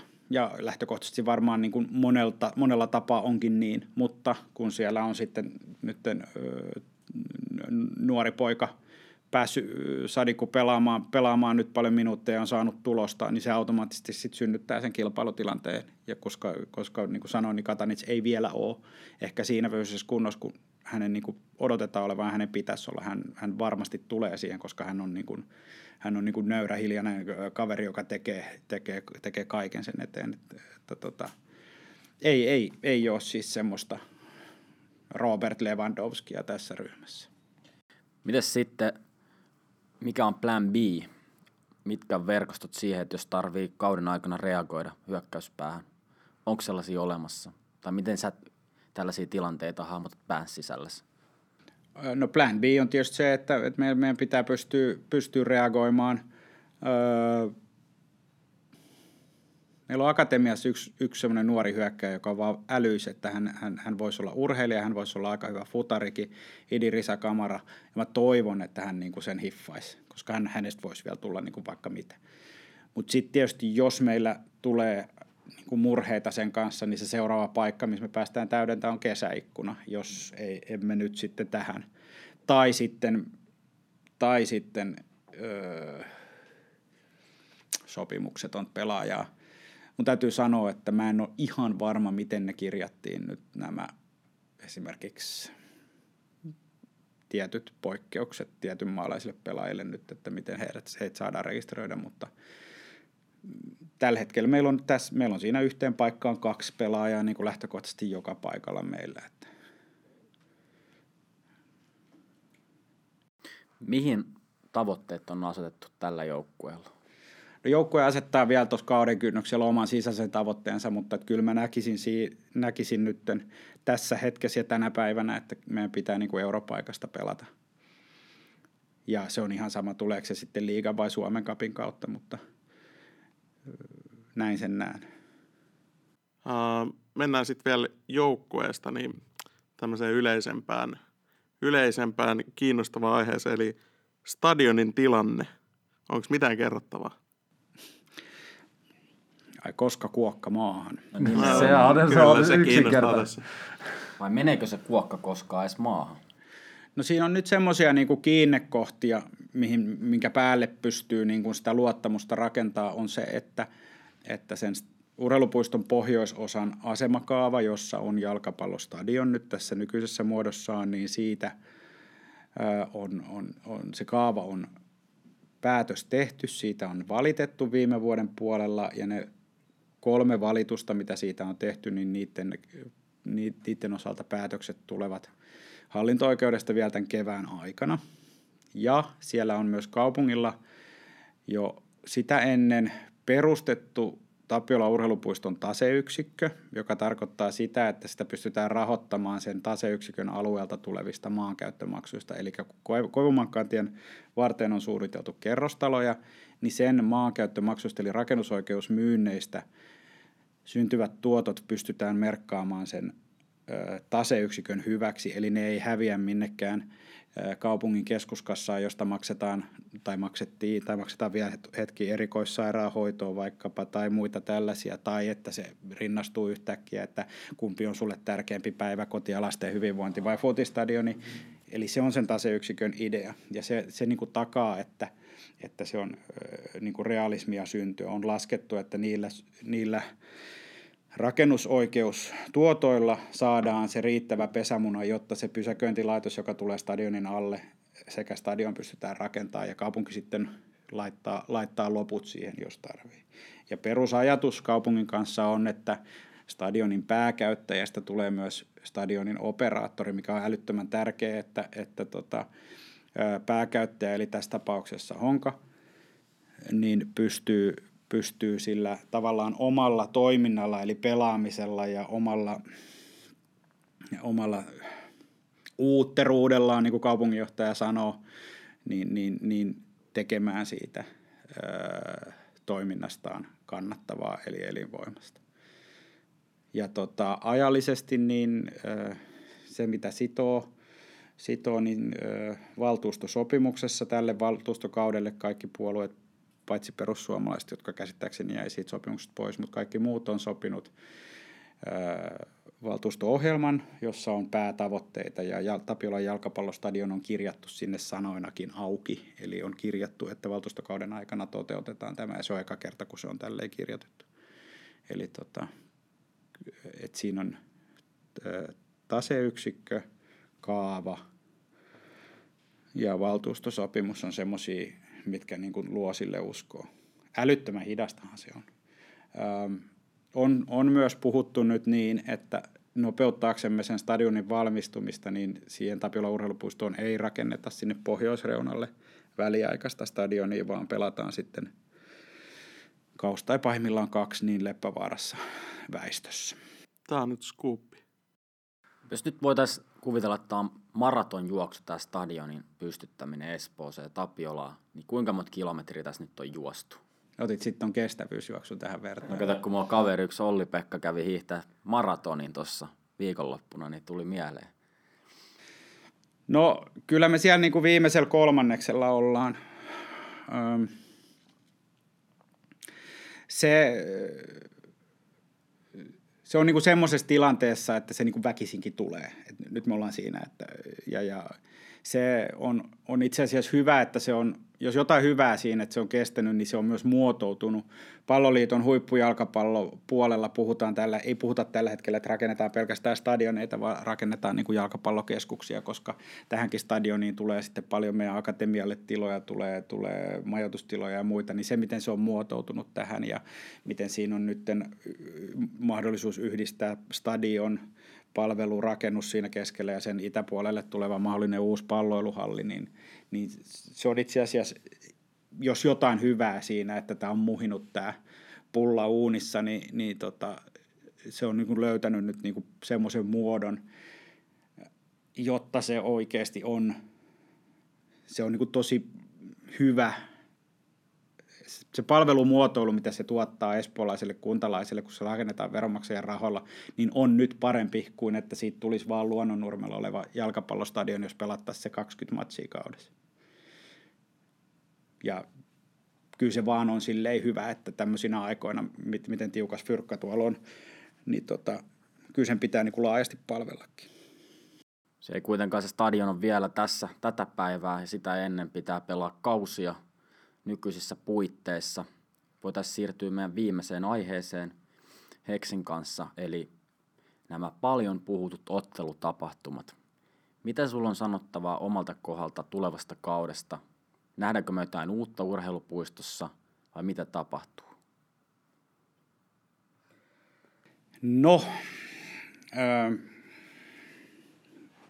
mä otan nyt vähän semmoisen ehkä laajemman katsantakannan tähän miten mä lähestyn tätä, niin on selvä, että nykyisissä olosuhteissa meidän matchday revenue, eli liput, oheismyynnit, fanimyynnit, hospitalitit on ylivoimasti liigan niin kuin potentiaaliltaan huono, huonoimmat ja toteu, toteumaltaan huonoimmat.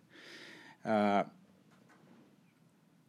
me pystytään siellä tekemään yksittäisiä pieniä parannuksia, mutta että – jos mä sanon sitten taas kääntäen, että vaikka siellä seisoisi niin kuin koko, koko meidän esportin staffi ja johtorivi niin kuin päällään, niin sieltä ei niin kuin superhieno ottelutapahtuma tulisi. Ja tällä mä en puolustele mitään. Meidän pitää pystyä ratkomaan palveluiden haasteet, myynnin haasteet, kulkujen haasteita – Ja, ja, ja semmoinen, että vaikkapa korona-aikaan, kun järjestettiin näitä osastoja ja mä juttelen Sarajärven kanssa, niin joo, me tehtiin silleen, me pannaan kulunvalvonnasta tuo ja tuo osasto kiinni ja tuolta ja tuolta, niin mä että ei meille ei panna, että, että pieniä juttuja. Ähm, ja meidän, mä oon meidän tapahtumatuotannon kanssa keskustelen säännöllisesti tästä ja vien terveisiä eteenpäin ja omia ideoita ja samoin meidän esportin myynnin ja markkinoinnin kanssa ja viestinnän kanssa juttelen eteenpäin ja uskoisin kyllä niin, että kukaan ei tahallaan siellä huonosti asioita tee, mutta on selvää, että se tässä meidän niin kuin kokonaisuudessa niin on semmoinen osasto, mikä on ehkä kaikista haastavin ja missä on niin kuin eniten parannettavaa. En tosin tietysti kyllä usko, että kukaan siellä nyt on niin kuin henkseleitä paukutellutkaan, että ettekö te ymmärrä, miten hienoa tämä on. Että kyllä se niin kuin on. Se on valitettavaa, valitettavaa, että siellä ei tällä hetkellä, tai niin kuin viime kausina tuon parempaa palvelua on ollut. Ja kyllähän se totuus on Suomessa, miss, miksei muualla maailmassa se, että hyvin paljonhan se yleisömääräkin liittyy siihen, miten joukkue pelaa. Että jos me pelataan hyvin, niin varmasti tulee enemmän yleisöä. Mutta tässä tavallaan tullaankin siihen kysymykseen, että jos nyt sattuisi tulemaan todella hyvä kausi ja Honka alkaa pelaa hyvää futista, niin onko valmistauduttu siihen, että sitten se mahdollisesti saatama haippi hyödynnetään? No kyllä, sitä, ky, kyllä siihen niin kuin on ajatuksia ja näin, että ö, ehkä se, jos nyt mennään niin kuin halutaan pilkkoon, niin mitä se tarkoittaa se hyödyntäminen, että et varmaan se tarkoittaa sitä, että meidän pitäisi saada sinne entistäkin enemmän yleisöä, entistäkin tyytyväisempiä katsojia, entistä monimuotoisempia ryhmiä. Nyt meillä on tälle kaudelle tulossa ehkä semmoisia uusia, että me pystytään tota espoolaista seurayhteisöä käyttää sille ei hyväksi, vaan niin kuin hyödyntämään. Eli, eli me tulee niin kuin kasvattajaseurojen teemaotteluita, joka on, on silleen mun mielestä kiva uh, mahdollisesti kasvattajaseurojen pallopoikia ja tällaisia saattajia ja tämän tällaisia. Niin, Espoo on kyllä joka lajissa semmoinen, ehkä semmoinen paras suomalainen esimerkki siitä, että se menestys määrittää aika paljon sitä katsojamäärääkin, että, että jonkun verran on sen noissa muissakin lajeissa huomannut, että mikä on sinänsä ihan hyvä. Se on, asettaa kyllä niin kuin kilpailupuolelle sitten painetta, että, että paras, mitä, mitä mekin niin urheilupuolella voidaan tehdä, niin on pelata hyvin ja pärjätä. No tähän loppuu. Me ollaan nyt saatu kysymyksemme ja ja luotimme ammuttua niin sanotusti tähän, tähän tota ilmaan, niin sana on vapaa. Viesti meidän kuulijoille. General Manager Hexiarto, mitä sä haluat sanoa meidän kuulijoille? No, kyllä mä niin kuin haluan sanoa, että on niin kuin älyttömän hienoa, että meillä on näinkin iso kannattajakunta kaikesta huolimatta ja näinkin kuitenkin silleen sitoutunut ja kiinnostunut tästä hongasta, että, että niin kuin selkeästi se tunne välittyy, että hongasta välitetään. Ja se on, se on mun mielestä niin kuin älyttömän tärkeää. Ja se, että, se, että ollaan, ollaan asioista joskus eri mieltä ja, ja ollaan, ollaan niin kuin hyvässä ja pahassa kaikenlaista, mutta se osoittaa vain sitä, että tällä on niin kuin kuitenkin aika monelle niin kuin yllättävänkin iso merkitys – niin, niin, niin, niin minulle niin kuin teillekin. Että tota, ja, ja se, että sitten tiukoissa paikoissa niin, niin ollaan, ollaan sitten vielä vähän enemmän niin kuin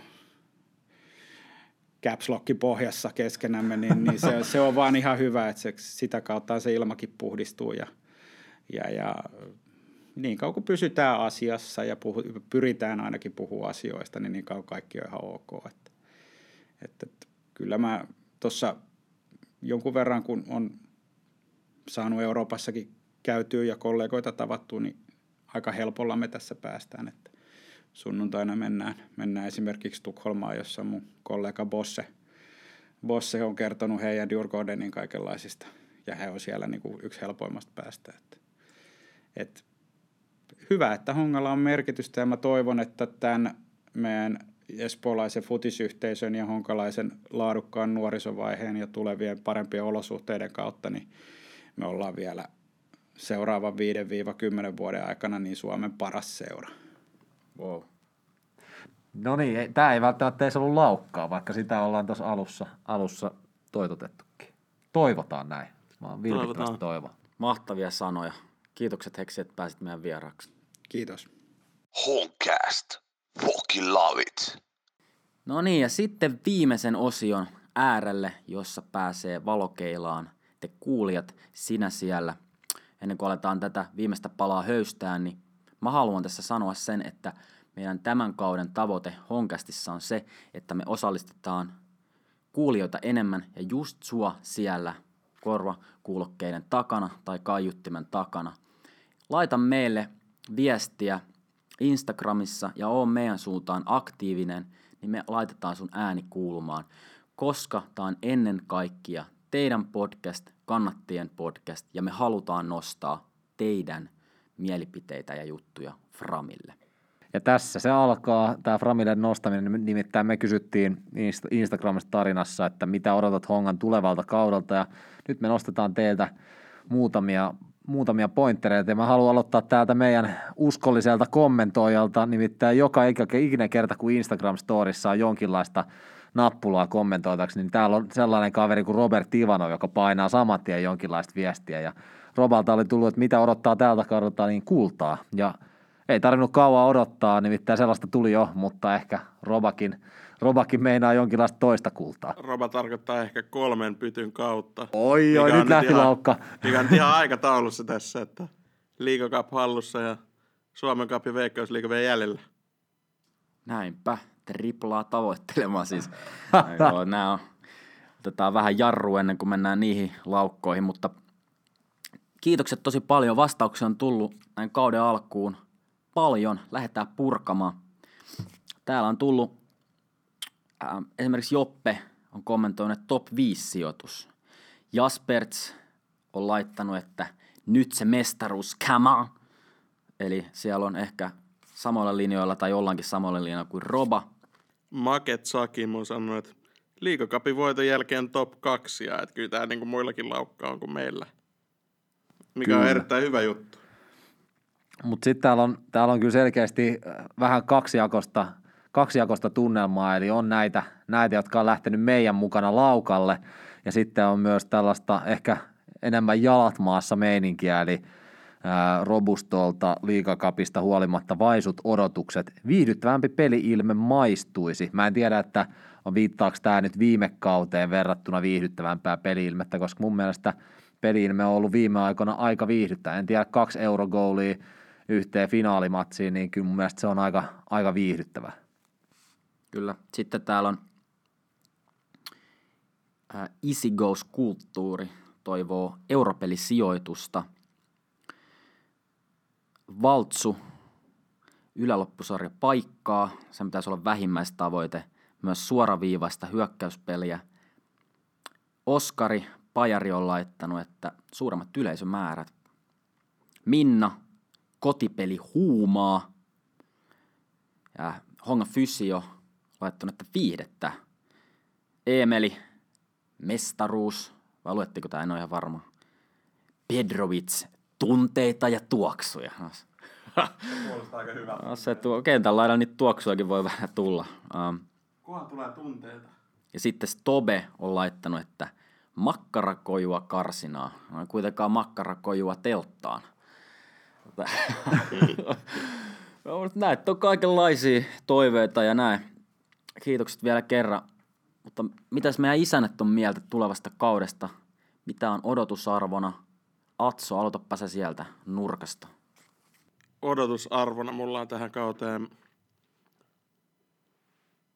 tota, tekee mieli sanoa niin hurlum hei, mutta se, se, se, kuvaa vähän väärällä tavalla sitä. En mä halua, että se niin kuin hongan puolustussuunnassa heilutaan ihan miten sattuu ja vedetään semmoista hurlum edestakas futista, mutta ylöspäin kekseliäitä ratkaisuja, rohkeutta yrittää, niin kuin nyt jo on liikakapissa nähty. Samanlaista, mutta vielä kovemmalla intensiteetillä. Ja tietenkin mä menestystä aina odotan ja toivon ja uskon hartaasti ja näillä joukkoilla, mitä nyt on tässä elämän varrella kannattanut, niin hyvin usein tämä on päättynyt pettymykseen, mutta aina, aina jotenkin uskollisesti silti toivoo. Kyllä se niin kuin espoolaiseen urheiluun kuuluu se, että kauden alkuun ladataan niitä odotuksia senkin verran, että päästään sitten kauden lopuksi tuu vähän pettymään. Ja Kyllä. Se on se tuttu ja turvallinen tunne. Kyllä, sille että vähän semmoinen pieni orastava raiskan maama, kun suussa saadaan päästä, se, päästä pois siitä kaudesta, mutta nyt ei. Kyllä niin kuin tälle kaudelle rehellisesti luodaan nyt jotain tavoitteita. Mitäs Jolle on mieltä? No mä olin just itse sanomassa, että itsellä on ehkä niin kuin, kun on niin tarpeeksi monta kertaa pään, pyy, pään on lyönyt puuhun, niin, niin alkaisiko sitä jo tota, oppimaan, niin ää, ehkä mä itse en odota oikeastaan sen kummempia, kun, kun vihdoin sitä aurinkoa ja pääsee katsomaan. Että on tässä koronakurimuksessa tarpeeksi pitkään oltu silleen, että on kaikenlaista lohkojakoa ja skipattuja pelejä, katsottu ruudusta tyhjille katsomoille, niin se, että pääsee katsoa futista ja olisi se kiva siellä viihtyy. Et ehkä niin kuin mä oon jättämässä tällä kaudella no ainakin alkukauteen kriittisemmät lasit kotiin ja, ja tota, lähden nauttia ja nauttia siitä niin kuin jalkapallon kattomisesta kaverien kanssa. Kyllä. Jos tätä konkretiaa miettii, niin mä oon ihan samaa mieltä tuosta osa kuulijoiden kanssa, että se on se yläloppusarja paikka. Se on se, mistä lähdetään taistelee. Sitten kun se saadaan, niin sitten taivas on auki. Ja sitten ne europelipaikatkin on lähempänä. Mitalli, sun muut. Mutta kyllä toi edellinen kausi oli niin vaikea, että kyllä tässä pikkasen jalkoja pitää laittaa siihen maahan. Et tässä, jos aletaan mestaruudesta puhua tässä vaiheessa, niin se nyt on ihan päätä huimaa, päätä huimaa. Ja ihan samaa mieltä kuin Jolle. Mitä kannattaa aina tässä toivoa? No, juurikin näin ei siitä ole kuin kaksi vuotta. Ei sitä kuin vain kaksi vuotta, kun tässä istuttiin tuolla studiossa ja oltiin silloin vielä eri lokaatiossa. Ja mä muistan, kun mä avauduin siihen, että kaikki on mennyt, että joku Kiinassa syö lepakoja ja sinne meni. Kaikki jalkapallokesät ja kaikki pilalla. Nyt, nyt vihdoin alkaa helpottaa. Toivotaan nyt näin. Ja miksei toivottaisi, miksei uskottaisi. Pääsee sinne kentän laidalle nauttimaan futiksesta – paikan päällä, näkee frendejä, pääsee niin kuin tunteella elämään sinne tapahtumaan. Juu, kyllä, Viaplay, ruutu, näähän on ihan huikeita palvelut, mitä meille tarvita, tarjotaan. Siellä on erittäin laadukasta futista, katottu talvet, valsua sun muuta, mutta ei mikään voita sitä fiilistä, kun sä pääset kävelemään siitä ottelutapahtuman porteilta sisään – ja sä kävelet, kun siellä vähän musiikki soi taustalla, sä näet ne pelaat siinä ihan sun lähellä, sä aistit kaikensa, se nurmikko tuoksuu sun sieraimiin. Se on aivan eri asia kuin katsoa sitä tuolta jostain suoratoista palveluista. Ja se varmuus, että mä pääsen nyt sinne, kun se kausi alkaa, se on se, mitä tässä nyt niin kuin on kaivannut. Ja se vapauttaa varmaan monia monia ihmisiä. Ja mä toivon, että tämä kiima herää ja se näkyy katsomossa ja jengillä on hauskaa siellä peleissä. Ei tämä ole mikään kuoleman vakava juttu. Oikeesti. Joo, ja tämä oli ehkä niin kuin, tähän puheenvuoroon saadaan joku niin kuin, ku, kuvaillaan nyt tätä, että miltä tämä tuntuu. Siis viime kauden lopussa, niin kun se oli niin tervajuonti, että sisällä ehkä jotain kuoli taas, että taas, taas ollaan tässä tilanteessa ja espoolainen jalkapallo on, on taas, tä, tä, täällä taas ollaan, ei, ei mene hyvin – ja sitten kun kävi tuolla katsomassa taas, kevätaurinko paistaa, kiva plus 10 astetta. Oltiin päästy Espoolahteen, siellä oli pieni, pienempi katsomo täynnä. Se oli, se oli oikein mukava niin kuin fiilis, että no, kerrankin katsomo oli täynnä, vaikka tos, joskin oli, oli pieni katsomo.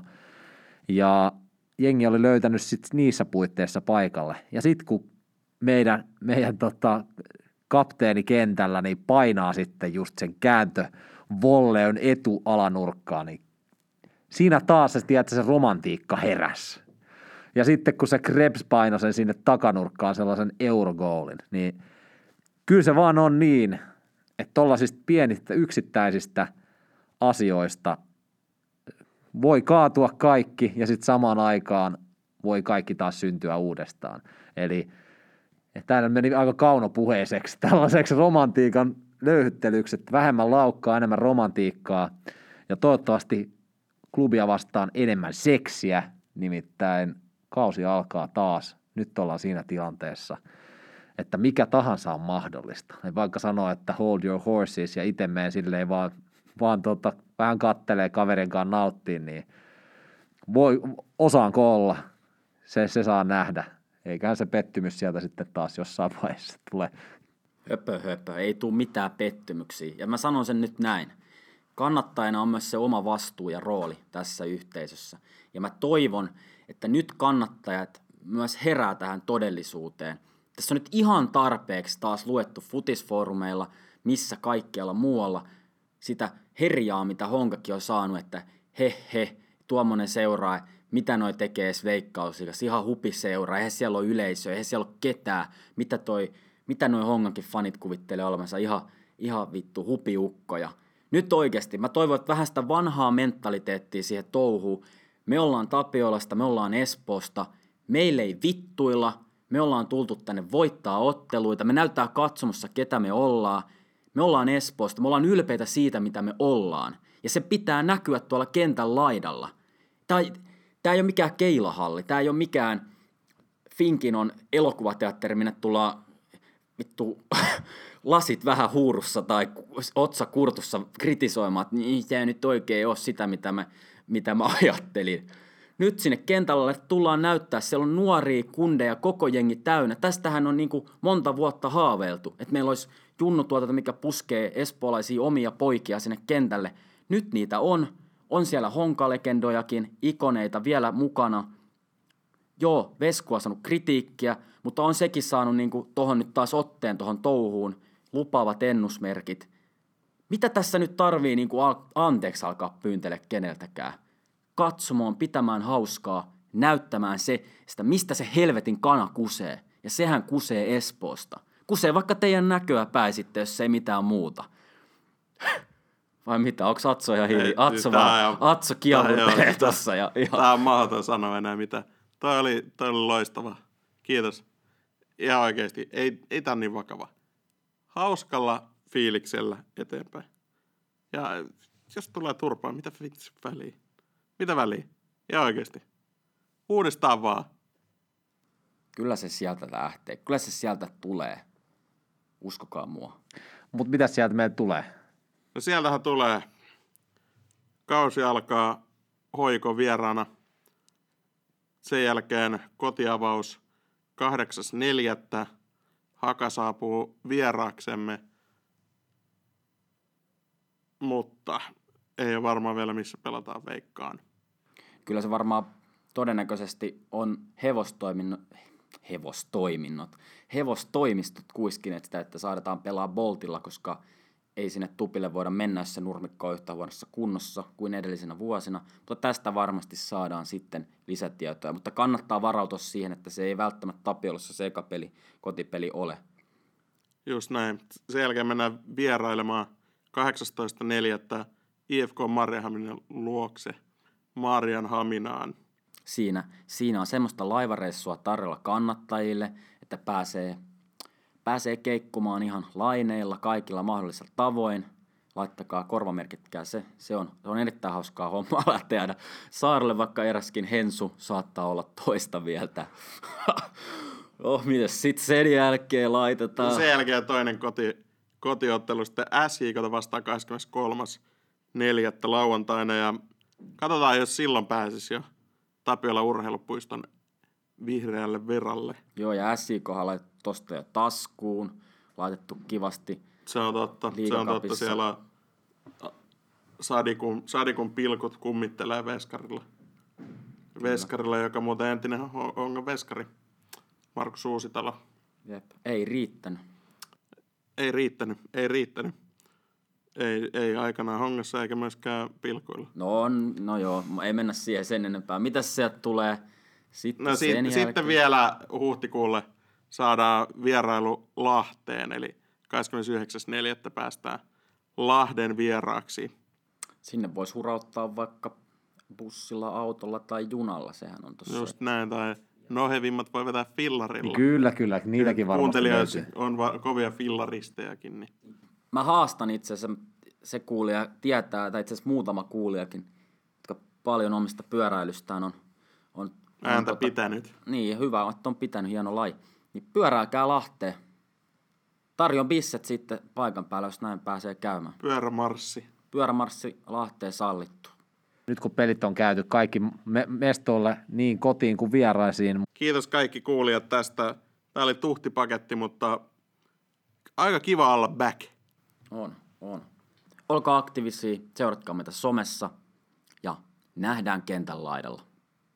Honkasta kiittää. Ota haltuun Honcastin uusimmat jaksot Spotifyssa ja Suplassa sekä seuraa meitä somessa, Facebookissa ja Instagramissa.